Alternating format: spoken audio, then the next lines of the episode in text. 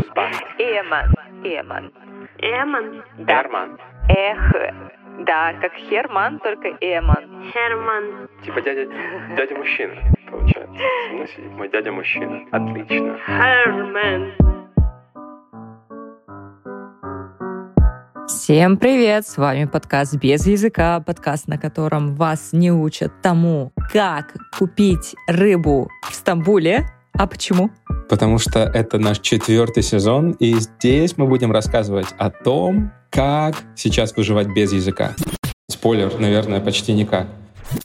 Меня зовут Раш, я преподаватель и основатель студии английского языка Rush English, и со мной сидит Кейт, и у меня блог про изучение английского языка, а также я преподаватель и соучастница твоего подкаста, представляешь? Соучастница звучит опасно, хорош. Ты соведущая. У нас, кстати, есть еще третья соведущая, у которой есть большая мечта когда-то уехать в солнечную Турцию, там стать преподавателем в университете и инфо-цыганить для студентов Стамбульского университета о том, что же такое пиар. Юля! Отлично вообще представила меня. Я, кстати, в отличие от этих двоих, не имею блога по изучению английского языка ни в одном из запрещенных граммах, но я могу вас научить, как купить рыбу в Стамбуле. Записываем. Балык не кадар. Что это значит, Юля, пожалуйста, переведи. Это был тизер к теме этого подкаста. Рыба сколько стоит?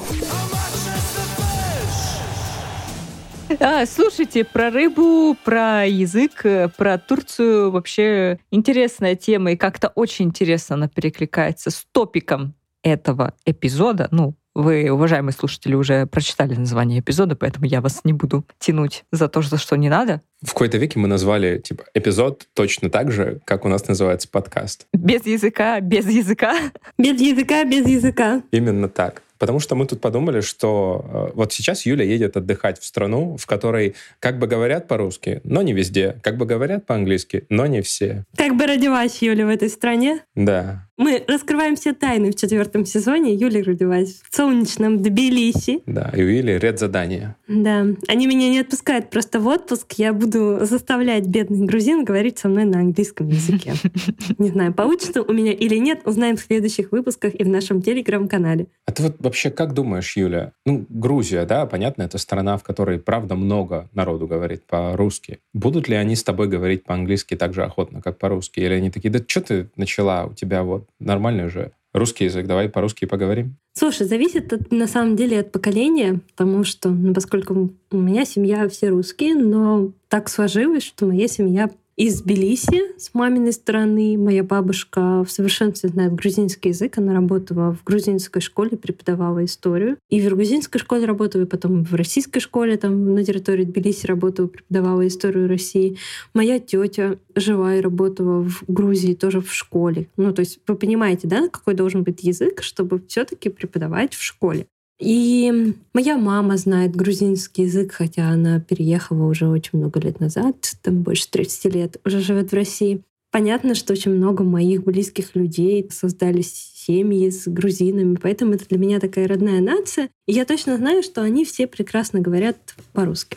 Но моя сестра и сейчас вот э, мои племяшки, они знают русский только потому, что они из семьи, вот связаны с Россией. В школах сейчас русский язык там не учат, как это было раньше в советское время и там даже в 90-е в начале. Соответственно, молодое поколение, тем, кому сейчас 20, может быть, уже даже 25 и младше, они уже по-русски, скорее всего, не говорят, если они не связаны с туризмом и не работают с россиянами, потому что так или иначе все-таки русских туристов там достаточно много было.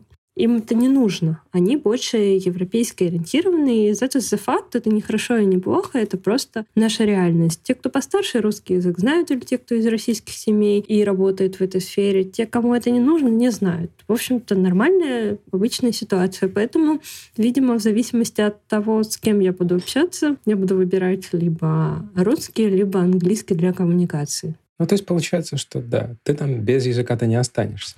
Там не останусь. Но в моей жизни были ситуации, когда я оставалась без языка. Мы с вами вот за кулисами этого прекрасного подкаста уже обсудили мои поездки в солнечный Стамбул, где я вам рассказывала, что да, и, кстати, в Италии тоже по редзаданию. Бывали ситуации, когда ты пытаешься поговорить с людьми по-английски. Мне как-то нужно было взять у итальянцев комментарии по поводу крупного фестиваля. И я с трудом нашла тех, кто смогли ответить на мои вопросы по-английски. Хотя вопросы были ну, элементарные, там, поделиться впечатлениями, рассказать о том, за какую команду они здесь болеют, как им вообще в целом эта вся история, помогает ли это драйвить там туристический потенциал, простые вопросы, да. И в Турции, поскольку мне нравится Турция, я вам уже много раз рассказываю, мне нравится чувствовать себя там в стиле local, я стараюсь ходить подальше от туристических мест. Я, правда, много раз забредала в райончики, где были молодые, кстати, люди, примерно моего возраста, там 25-30, черт их всех разберешь, сколько им лет. И они элементарных каких-то фраз не знали на английском языке. Я как-то в кафе спросила, где можно руки помыть, и ну, с намеком, что мне нужно туалет вежливо. Так мне чувак принес просто антисептик. Я на него так смотрю, и уже просто хорошо по-русски и по-турецки туалет, туалетин по-турецки, как бы я ему такая же туалет просто. И стою краснею, ну, потому что это все-таки другая культура, и он уже все, объяснили они мне. Но сам факт того, что он не понял элементарную фразу, там, где нужно, ну, соответственно, что я хочу в туалет, ну, это сложно. И это не потому, что я там плохо объяснила, действительно, там, не вкурю в контекст, а в том плане, что он действительно не знал совершенно английский язык. И с таксистами там похожая история. И вообще в целом, если ты с ними пытаешься поговорить по-турецки, то они прям расцветают и чувствуют себя счастливыми. У меня есть знакомый, мы с ним там учили язык вот по Инстаграму долгое время. Я ему рассказывала истории на турецком, какие-то простые там про семью. Он мне про английский. И мы вот так вот помогали друг другу как бы в спикинг-практике. И маленький мальчик, ну, как сейчас, по-моему, года 22, ну, 22 годика или 23, помладше меня, и мы с ним встретились, он приехал, вот, мы с мамой отдыхали, и мы пошли попить кофе в кафешке, значит, тоже поговорить, ну, потренировать язык, и вот он мне говорит, сейчас подожди, меню закажем на...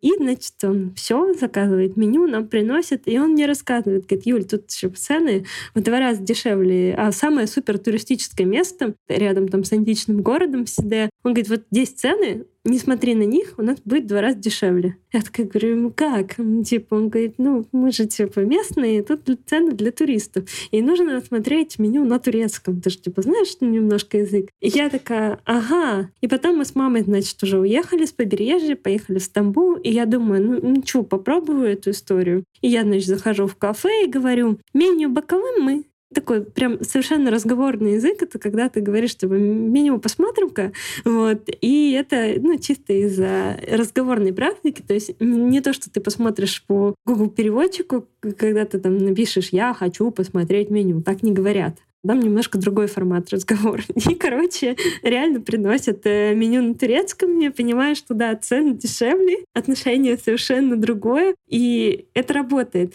Ну, наверное, это нормально, когда ты едешь в какую-то страну как турист, либо тем более переезжаешь туда жить. Какие-то элементарные хотя бы фразы «Здравствуйте», «До свидания», «Спасибо», «Хорошего вам дня», «Как дела?» выучить на родном языке, это просто как элемент уважения. Вот такой вот у меня, может быть, немножко долгий, но я надеюсь, многим полезный консерн. Я, как не носитель татарского языка, скажу, что Юля — это очень клевая история, потому что, ну, типа, я знаю, что в тюркских языках, ну, все немножко не так, как у нас. У них носы чуть больше, получается, уши чуть большего размера и волосы кучерявее, поэтому звучат они совершенно, совершенно по-другому. Но знаешь... Подожди, ты сейчас сказал, что мой муж тюрок? Нет, он такого не сказал, Кейт. Он сказал, что у них красивые волосы и очень выразительные черты лица. Как это? Ну, описал почему-то Костю. А. Описал Костю, точно. Слушатели, для тех, кто не знает, мы пришлем фотку мужа Кейт. И надеюсь, что вы напишете про него фанфик. Нет, э, я это все к чему? К тому, что вот то, что ты делала, это прям очень классно. Это, знаешь, уровень выживания, он поэтому и называется уровнем выживания, что ты выучила те вещи, которые тебе не дадут пропасть. за рубежом. Но я думаю, вот сейчас как раз идеальный момент, чтобы мы с вами поговорили о том, как, собственно, без языка-то и выжить за рубежом, и надо ли вообще его так сильно. Но чтобы не быть голословными, давайте сначала послушаем, что нам рассказали друзья нашего подкаста и наши чудесные слушатели. Вот прямо сейчас они будут с вами говорить. Когда оказываешься в стране на языке, который не умеешь говорить, начать изучать иностранный язык можно точно так же, как и у себя на родине. Э, можно заниматься самостоятельно или найти хорошего учителя, записаться на курсы, подобрать учебные материалы, смотреть видео на YouTube с носителями, чтобы улучшить произношение. А то, что выучишь на уроке, можно пойти и сразу использовать в общении с местными.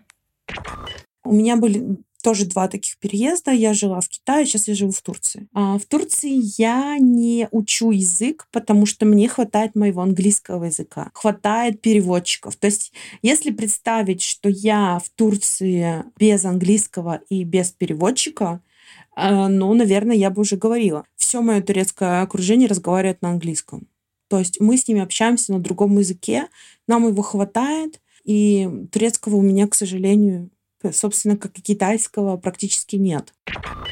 Учебника для изучения мексиканского и испанского не существует. И мне пришлось просто слушать всех подряд 24 на 7. У меня было аудирование — я достигла уровня собаки, когда ты все понимаешь, но сказать ничего не можешь.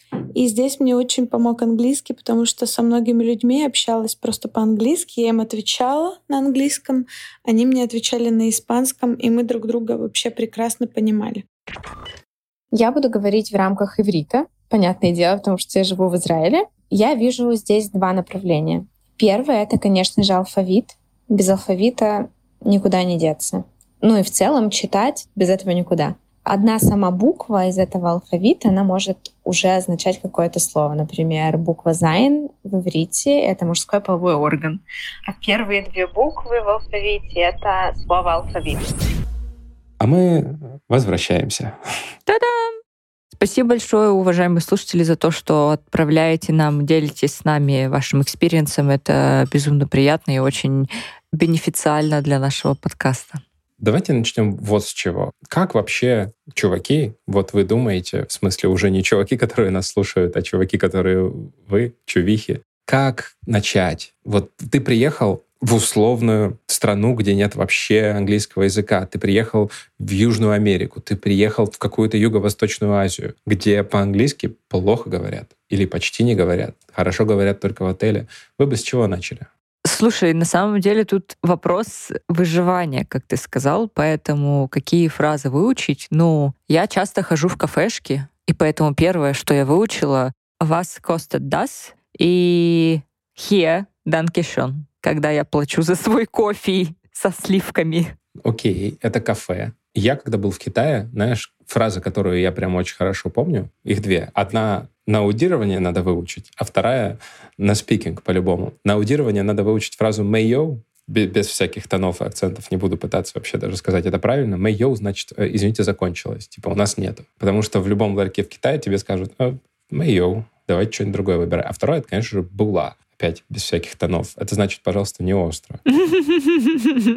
То есть, как бы, вот сейчас хочется, с одной стороны, сказать, ребят, мы напишем вам разговорник для любой страны, и вот там вот выучите все, что надо. Главное выучить вот эти вот фразы. То есть э, Юля заразила тебя уже своим желанием инфо-цыганить направо и налево. Я правильно понимаю? Я следующая в этом зомби-апокалипсисе? Ну да, получается так. Хватит стебать меня за инфо-цыганство, которое я ненавижу, и слушатели, в отличие от вас это уже давно поняли. Но это же информационный вирус, получается, да? Я вас вот не заразил своим страшным вирусом, но зато инфовирус прошел прям через все веб-камеры.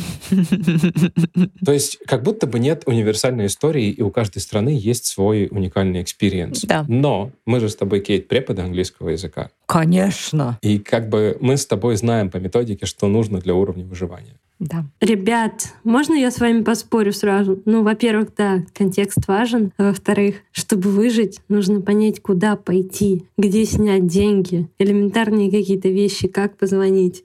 Вот все то, что, к сожалению, может встретиться с нами в не самой благоприятной ситуации, вот все то и нужно выучить. Во всем остальном случае вы ну, там, справитесь. Да, и мне кажется, что курсы, по которым мы всем рекомендуем учиться, да, ну, типа, на любых занятиях у тебя чаще всего отыгрываются ситуации, которые есть в реальной жизни, особенно если это уровень elementary pre-intermediate. Угу. Или меньше. Или меньше, да, там, starter. Потому что именно на этих уровнях во всех учебниках вы увидите там красивые картинки с меню. Да, да. Еда, покупки, как купить билет, на автобус. Вот здесь это, например, отдельная тема, потому что это вообще не интуитивно понятно. Вы знаете, что тут нужно сходить в бюро, чтобы его купить? Ну, контекст важен, мы уже об этом сказали. Вы вот как преподы, мне кажется, что ну, гораздо важнее на старте выучить конструкцию вопроса, действительно поудировать ключевые фразы, которые могут быть важны для выживания. И дальше, в зависимости от контекста, ты сможешь, если что, заюзать какой-нибудь там переводчик и нормально это сказать. Не как «я машина, куда шагает»,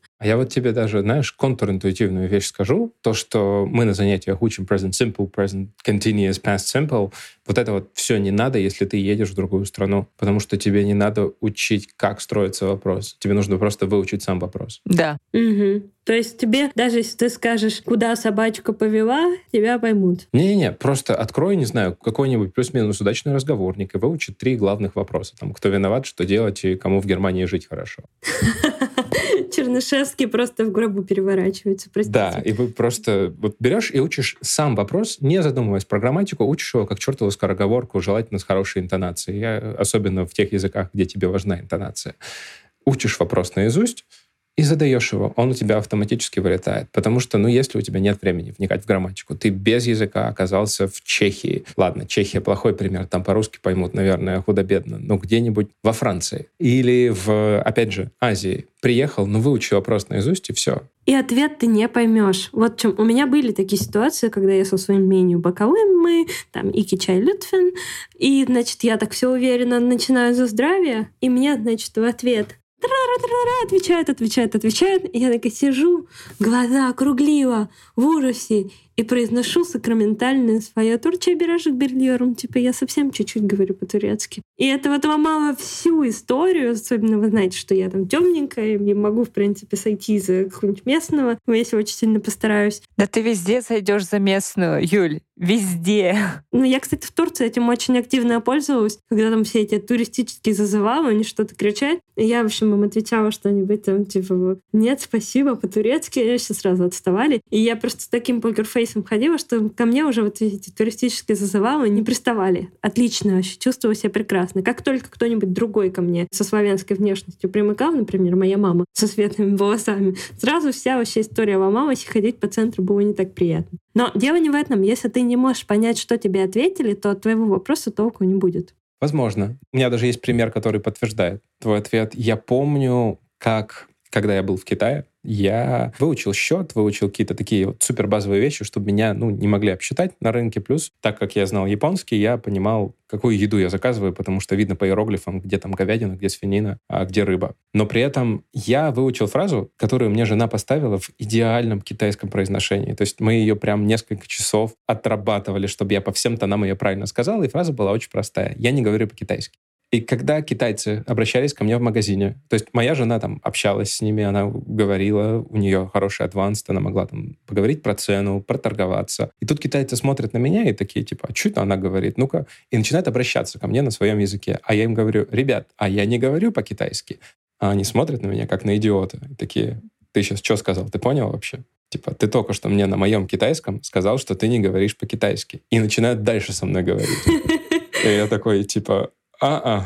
Да, они смотрят на полю, они смотрят на меня и такие, тут что-то не так. Ну да, вопрос э, на самом деле хороший, что ты можешь не понять, что тебе отвечают, но на самом деле, когда мы изучаем что-то, изучаем те же вопросы, мы всегда примерно прикидываем, что нам могут ответить на уроках. Да, плюс, конечно, это всегда будет не идеально. Возможно, произношение человека, который вам будет это говорить, оно будет отличаться, ну и что? Надо просто смоделировать ситуации, а там разберетесь.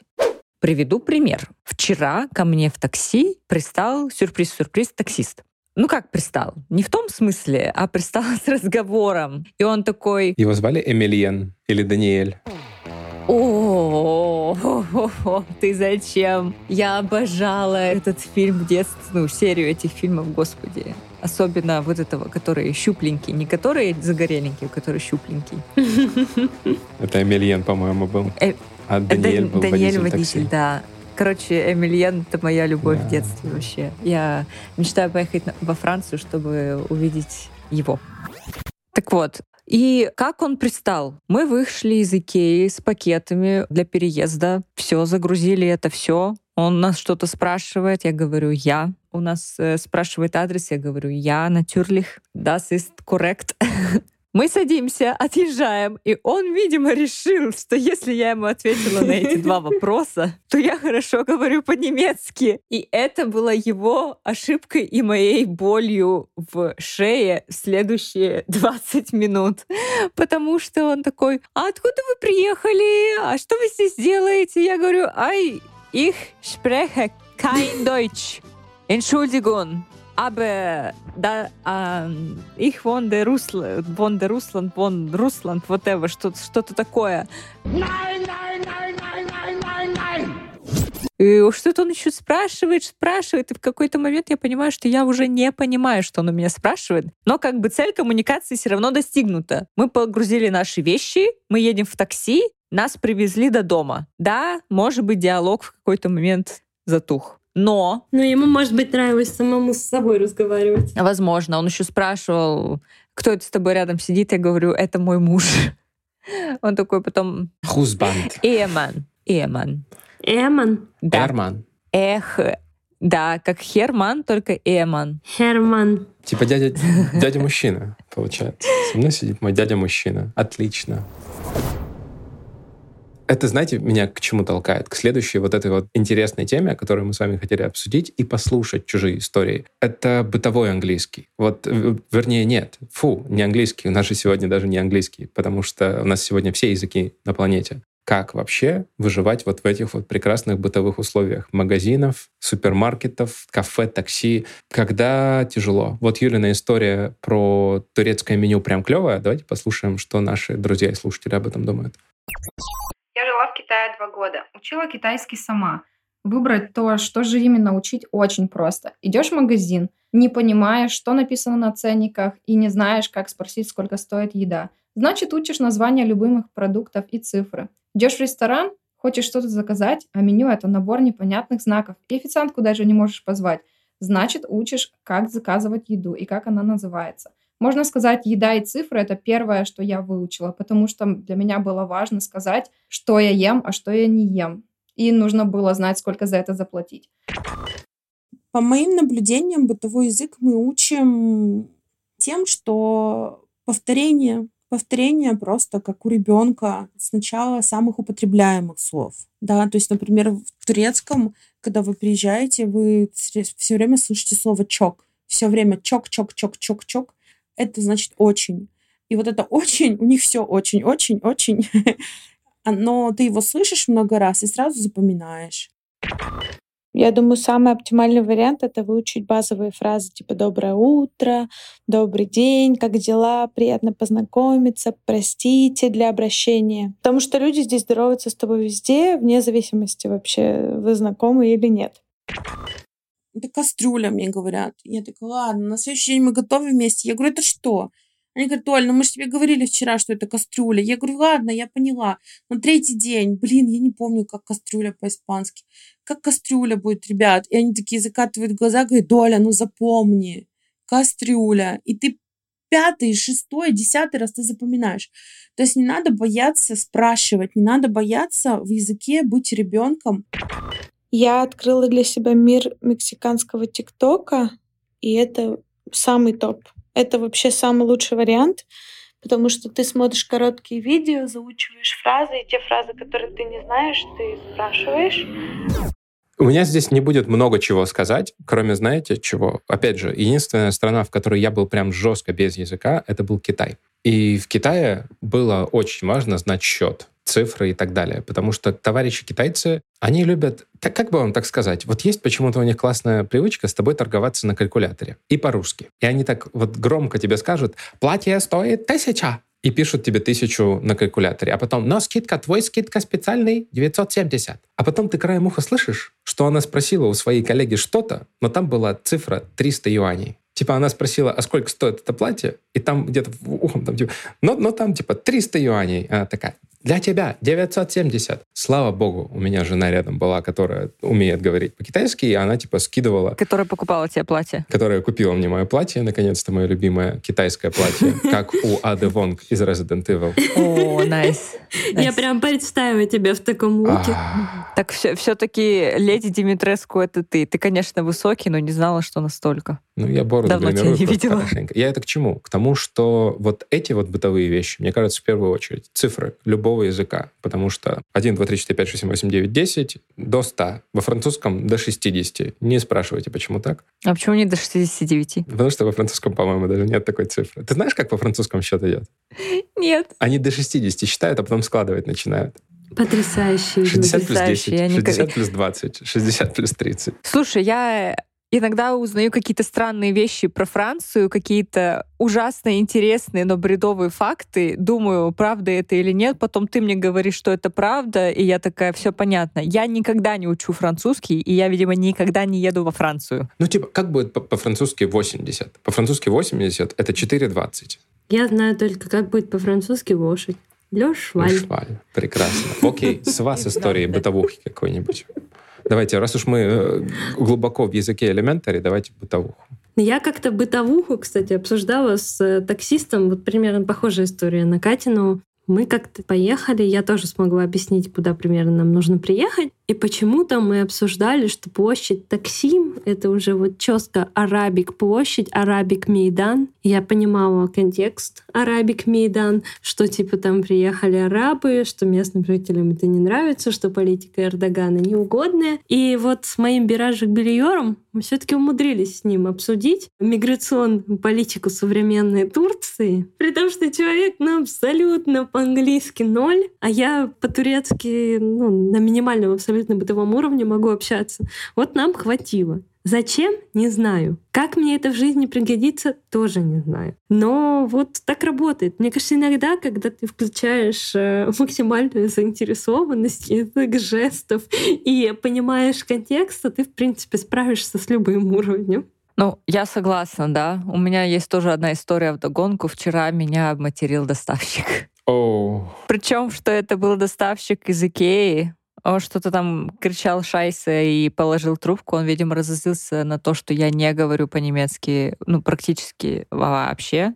И недостаточно, чтобы принять доставку. Думаю, ну, окей, такое тоже бывает. Мне в этом плане очень нравилось ходить с папой на рынок, когда, знаешь, в детстве ты ходишь на рынок за одеждой, и папа у меня носитель татарского языка настоящий, не как я. И он понимал каждый раз, когда его матом кроют, потому что они между собой, ребята, иногда из Азербайджана говорили что-то из разряда «Чё, ну, может быть, мы этого простачка-то облапошим, но говорили чуть более грубыми словами. Ну и, соответственно, папа такой, так, стоп, я сейчас при ребенке это говорить не буду, но я вас, ребят, понимаю. Поэтому давайте-ка завязывайте. Ребята сразу становились э, чуть более покладистыми, ну или слали нас куда подальше, и мы шли к следующей э, стойке. Вот Ну уроды. Ну, слушайте, Ну, простите. такое просто бывает. Это вообще это все большие мифы а, вот при изучении языков, да, что там, например, что британцы, они все такие супер полайт, прям вот не без опиночки, даже не в контексте языка, а то, как люди себя ведут, что они все такие, «О, о, о, excuse excuse me, do, do you mind if I sit right in front? Oh, okay, sorry, sorry. Не, они не такие. Я вам рассказываю историю про британскую бабушку, которая на турецком пляже топлес купалась. Ее вообще ничего не останавливало. Она вот англичанка. Для меня англичане — это действительно, Кейт, вот как ты объяснила, мне вот эту вот историю о супервежливости, о вот какой-то, может быть, даже надменности и чопорности, о манерности. И тут эта бабульчика, прости господи, которая вот ходила в полупрозрачном парео, снимала его и абсолютно голая, ну, вот с голым верхом, топлес, она на турецком пляже, в мусульманской стране. Ни капли уважения к местным жителям. И я помню, как на нее смотрели немцы, я вот не помню, не знаю немецкий, слава богу, потому что комментарии их наверняка были безумно интересные, а может быть и нет. Но... Они, скорее всего, ей завидовали. Ну, это да, ломался шаблон. Это правда. Ну да, ее вот этой вот непосредственности. Ну, мне кажется, что здесь на самом деле важно понимать контекст, но это я к чему? Что у нас есть представления хорошие или плохие, какие-то, знаете, стереотипы по поводу нации. Нужно от них напрочь отказываться и скорее вот действительно изучать разные контексты, потому что бывает разное. Бывает разное и в хорошем смысле, и в плохом смысле. Все зависит на самом деле от людей. И, ну, конечно, важно знать какие-то культурные особенности, но не до фанатизма и уж точно не обвинять обвинять нацию во всем. Да, это, это правда. Я вот сейчас сижу даже и думаю о том, что в русском языке почему-то вот есть этот стереотип по британцев настолько глубокий, что когда ты говоришь слово «чопорный», у тебя одна нация только в голове появляется. У тебя нет других. Это просто устоявшее выражение. Чопорные англичане или чопорные британцы. Мне кажется, у нас в России очень много стереотипов по поводу других национальностей, и это не гуд. У нас очень много стереотипов по поводу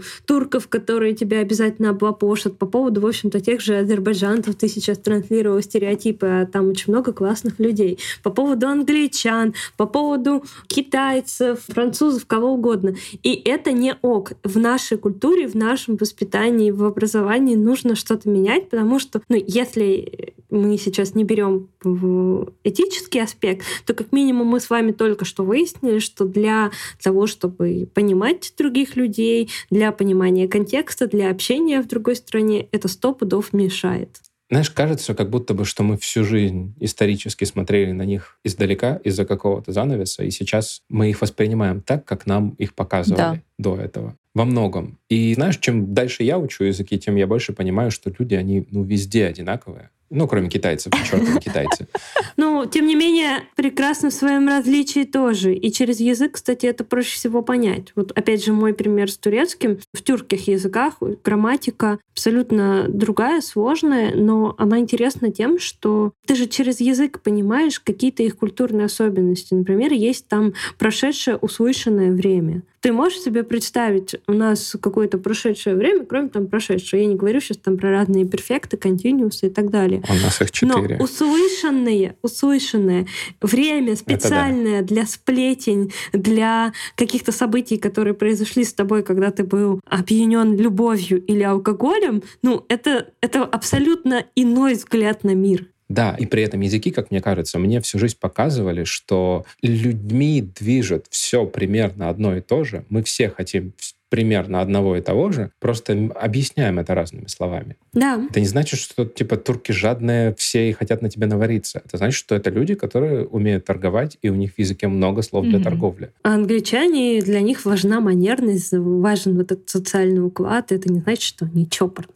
Просто они так привыкли. У них абсолютно другое видение мира. Ну и плюсом этих чопорных людей там 5% да. от населения, а все остальные говорят на чертовом бирмингенском, и по попробуй ты их пойми. И если что, и если что, чопорных людей и у нас хватает. Да, кстати, да. Именно. Чопорный русский. Давайте введем термин чопорный русский. Я, да, я предлагаю вообще, знаете, вдогонку к избавлению от представлений, что вот есть чопорные англичане, есть там какие-то турки, какие-то немцы, какие-то какие-то, э, избавляться еще от стереотипа про то, как звучит язык, и что типа вот немецкий язык, он грубый, поэтому его учить не надо. А какой немецкий грубый? Верхний или нижний немецкий грубый? Ой, ребят, ребят, помните вот это видео, где как это будет по-немецки? По Если кто-нибудь не видел, посмотрите, пожалуйста, очень смешно. Papillon. Butterfly. Farfalla. Mariposa. Schmetterling. Это правда, что вот эти все видео, они как бы смешные, но на самом деле только из-за того, что у нас есть вот это вот представление. Приведу пример. У меня есть э, тренерша, она преподает нам растяжку, она немка если что. Она не на немецком говорит. Поэтому я ничего не понимаю, я просто все, что делаю, я вот так вот на нее смотрю и пытаюсь повторить. И такая драй, цвай, айнц. Все. Но она говорит так мягко, так как-то, вот знаете, медленно, и это как АСМР на меня действует, и я просто такая, продолжаю говорить, пожалуйста, я тут лягу и посплю прямо сейчас. Вообще. Согласна. У меня тетя живет в Германии уже много лет, она гражданка Германии. И ее язык немецкий потрясающий. Он разрушил все мои стереотипы о том, что немецкий грубый язык, грубый и очень ритмичный. Он мне, наоборот, кажется мелодичным. Он совершенно не похож на песни прекрасной группы «Рамштайн». Совершенно. И я скорее согласна с тобой, Кейт, что да, абсолютно другой. И мы вот с этими всеми стереотипами с вами мешаем себе прежде всего понимать других, быть открытыми другому. У меня еще есть целый вагон шуток по этому поводу. Например, как звучит русский язык для других славян. Это прям тоже очень странно. Мы думаем, что наш язык грубый такой, прям жесткий, а славяне чуть более западная группа, они скажут, что как мямли ты звучите? Ну, скажи нормальное слово «лес». Что ты? Лес. Лес, скажи. Мы в лесу пошли. А что ты смягчаешь, что-то звучит? Ну и нормально. Ну, да. Это все, знаете, это все точка восприятия. Именно. А, и она настолько завязана на самом деле на нашем обществе, на стереотипах, на том, что нам преподают в школах, институте, с чем мы сталкиваемся в обществе, что там еще с каких-то дальних э, времен, что один язык красивый, другой нет один такой из-за того, что у нас там был какой-то конфликт в истории 370 лет назад. Не знаю, это инструмент в первую очередь. Язык — это инструмент. И это все очень мешает нам общаться с другими людьми. И если мы сейчас с вами поговорили про уровень А1, А2, когда мы выживаем и находим себе еду и ночлег, Давайте поговорим уже на чуть более высоком уровне. Без языка найти себе друзей там. Пообщаться с местными, но не чтобы сказать «не надо мне пакет, спасибо», а чтобы сказать что-то из разряда «ребят, ну как вам вообще тут живется? А где тут можно потусить? А как вы свободное время проводите? Ой, а вы Достоевского читали? Да, я как раз вам рассказывала про своего друга, с которым изначально у нас завязался, э, в общем-то, контакт на почве совместного изучения языков английского и турецкого. Но сейчас, конечно, это все общение уже давно перешло в уровень просто общения, и я его там называю своим младшим братом, классный чувак, периодически мы списываемся. И это нормально, ну, мне кажется, тут невозможно каких-то универсалей раш провести. У всех бывает по-разному, и не обязательно начинать общение с э, разговора о том, как тебе здесь живется, или, классно, или будет ли вечеринка. Историй много, истории разные, давайте попросим наших друзей поделиться своими. Чтобы социализироваться, нужно социализироваться. То есть выходить на улицу, на рынок, в магазин, в кофейню. Чем чаще ты будешь приходить в этот условный магазин, тем чаще тебя будут видеть, к тебе привыкнут, и со временем можно будет заводить какие-то смолтолки. Я понимаю, что это страшно. Всегда можно сказать доброжелательно. Главное это делать доброжелательно, с улыбкой на лице. Извините, я не понимаю, вы можете мне объяснить? И тогда человек видит, что вы к нему доброжелательно настроены, что вы хотите продолжить диалог, он вам начнет объяснять. Он сделает даже больше, чем вы хотели изначально. Он начнет объяснять вам на иврите, на английском, на языке жестов. Социализация — это все равно какая-то коммуникация. Ну, единственное, что если ты совсем без языка, социализироваться можно через твою доброту и доброе понимание к людям, потому что а, если ты приезжаешь в страну, ты напуган, ты не знаешь языка и начинаешь обвинять людей вокруг себя, ну, как бы ты не социализируешься, да, то есть обычно люди не выдерживают этого испытания, либо они идут к своим, напрочь себе закрывают вот эту функцию вообще учить язык, там, из каких-то своих глубоких там страхов и все, что только можно. То есть они выбирают э, не социализироваться к местным, уходить к своим. Тебя социализируют, хочешь ты этого или нет. Здесь люди вообще общаются абсолютно везде, в автобусе, на остановке, начинают беседу на любую тему, и я с удовольствием подхватываю, даже зная о том, что я делаю огромное количество ошибок. И, в общем-то, я не открыла учебник ни разу.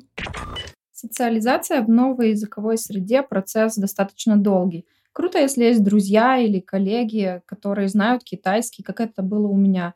Э, везде за ручку отведут, все разрулят. А часто меня спасал английский, так как многие местные его худо-бедно понимают. На русском не говорил никто.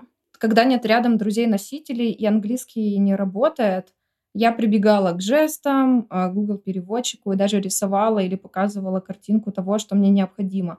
Даже проваленная попытка коммуникации в будущем будет хорошим опытом и станет той самой смешной историей, которую можно будет рассказать друзьям и родственникам.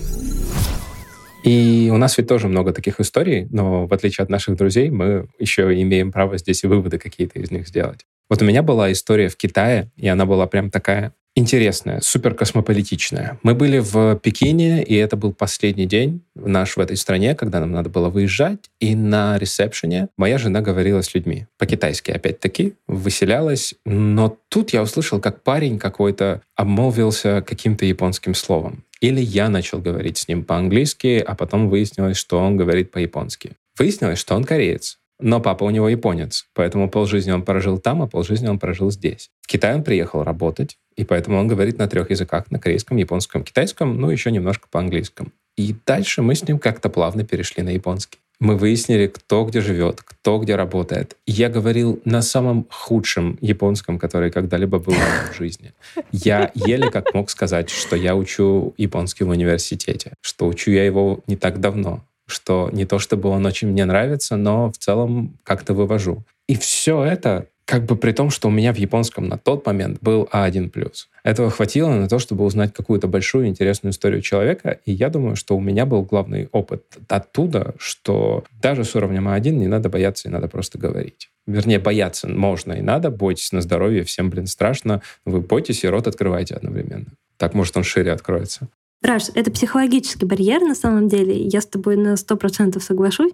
Для наших слушателей и для вас у меня была тема диплома на философском факультете, посвящена взаимодействию «я другой». Мне всегда интересовала эта тема, потому что другой для нас — это, знаете, как, эм, как вещь в себе, которую мы не можем познать, не можем в целом представить и увидеть мир его глазами, этого другого. А вот коммуникация в этом плане — это очень классная история, эмпатия — это вот про это. Поэтому страхи, они всегда будут. Мы всегда изначально принимаем другого как другого, это данность.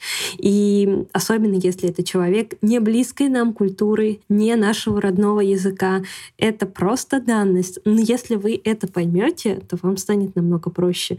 Но общность найти можно, иначе бы, несмотря на все эти, знаете, философские вопросы, сложно, действительно, проблемы, которые поставили и пока не разрешили, и в философии, и в науке, реальность такова, что коммуникация возможна. И вот я лично из нашего выпуска вынесла одну главную мысль. Вот эта вся история про без языка действительно никуда, потому что если мы хотим быть космополитичными, если мы хотим общаться с другими людьми, если там даже для больших больших целей для работы не нужен другой язык, кроме как английского, учить хотя бы на минимальном уровне там А1, А1+, А2, другие иностранные языки, если мы существуем в рамках их культуры, наверное, все таки нужно прежде всего для того, чтобы открывать к себе эту способность познавать мир, быть максимально готовыми и там открытыми для нового. А я, как препод английского, знаешь, раз уж мы перешли к выводам, скажу тебе вот такую еще историю. У меня есть брат, которого я очень сильно люблю. Это, на мой взгляд, сильнейший скалолаз всей планеты. По факту он частенько бывает в топ-10 скалолазов всей планеты. И я знаю, какой у него английский. Как-то раз я послушал его интервью. Это, конечно же, было просто восхитительно, потому что он, он, он говорил словами типа «I go run fast, climb, climb, climb, and, and I'm on top». And, and very good. И я брата обожаю за это. Он иногда думает, ну, типа, ну, надо, наверное, английский поучить, ну, надо, наверное... Но, но при этом я знаю, что у него есть друзья во Франции, в Колумбии, индонезийцы. Он знает чехов, которые прекрасно лазают, поляков. И они не говорят по-русски, они все говорят на английском. Ну, окей, может быть, чехи его еще и понимают, но на английском они общаются. Поэтому, раз уж мы говорим в нашем подкасте часто про английский, мы учим английский не для того, чтобы не выглядеть плохо в глазах других людей. Потому что у многих бывает такой запрос. Ой, я говорю как палка, меня никто не понимает вообще. Нет, мы учим языки для того, чтобы говорить чуть сложнее и чуть красивее и чуть более ясно излагать свою мысль, но говорить может даже палка. Поддерживаю. Хотела добавить про заполнение грамматических табличек, но, в принципе, ты хорошо подытожил. Что, подписывайтесь, друзья.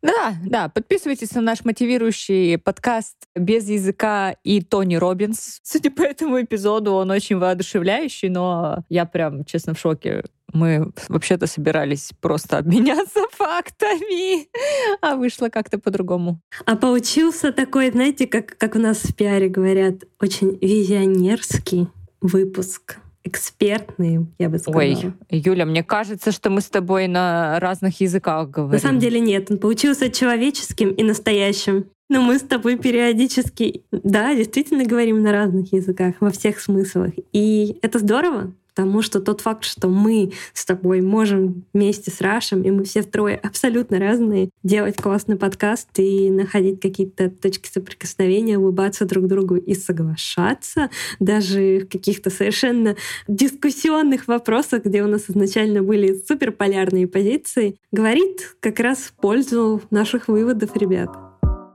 Да, подписывайтесь на Юлин курс личностного роста, ссылку мы оставим в описании. И обязательно подписывайтесь на наш телеграм-канал. У нас там вот сейчас к этому выпуску уже должно быть много интересных душевных постов о том, как мы учим языки. Да, мы решили его немножко переформатировать вместо ресурса, где мы просто делимся полезными ссылками, больше сфокусироваться на наших мыслях и историях по изучению. А еще мы можем поговорить с вами ближе. Для этого вы просто можете отправлять нам свои истории на темы, которые мы выкладываем в нашем телеграм-канале. Ну и еще мы там с Катей время от времени проводим разговорный клуб. С вами был подкаст «Без языка». Кейт. Юля. И Раш. Бай. Без языка.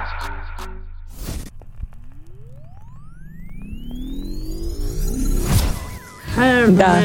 Прям сразу на, на мотив. как, как Тиль. Вот так же. Fräulein. Das ist für Hermann. Du, du, du, Das du. Blitzkrieg. Dein Bratwurst in, in Schat Bratwurst in dein Sauerkraut. Клево. И знаете что? Да, звучит очень хорошо. Да, э, лучше не переводите.